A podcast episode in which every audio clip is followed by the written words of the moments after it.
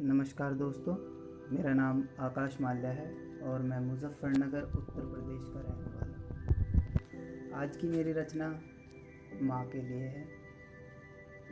वही काशी, वही काबा, वही तीर्थ धाम है। माँ दुनिया का सबसे बड़ा नाम है। माँ के बगैर मैं कभी रह नहीं पाता हूँ। लिखता हूँ माँ के लिए, मगर कभी कह नहीं पाता हूँ।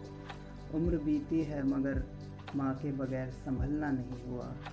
महीनों बीत चुके हैं, मगर माँ से मिलना नहीं हुआ। मैं और मेरी कलम दोनों माँ के गुलाम हैं। माँ दुनिया का सबसे बड़ा नाम अब एक गज़ल पे आते हैं।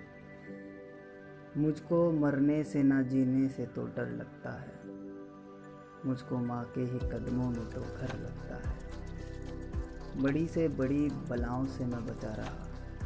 ये मेरी माँ की दुआओं का असर लगता है। उंगली पकड़कर चलता हूँ आज भी। उंगली पकड़कर चलता हूँ आज भी माँ की। मुझको जीने का मुकम्मल ये सफ़र लगता है। माँ का साया मुझ पर हमेशा रहे। मुझको खुद की तो परछाई से डर लगता है। माँ के बगैर मेरा क्या होता? माँ के बगैर मेरा क्या होता? बस यही बात सोच सोच के डर लगता है। माँ मेरी जब भी मुस्कुरा दे, देख कर मुझको। माँ मेरी जब भी मुस्कुरा दे, देख कर मुझको। मेरे आँगन में खुशियों का सजर लगता है। माँ कितनी दयालु है, ये मुझसे बयां नहीं होता। माँ कितनी दयालु है ये मुझसे बयां नहीं होता।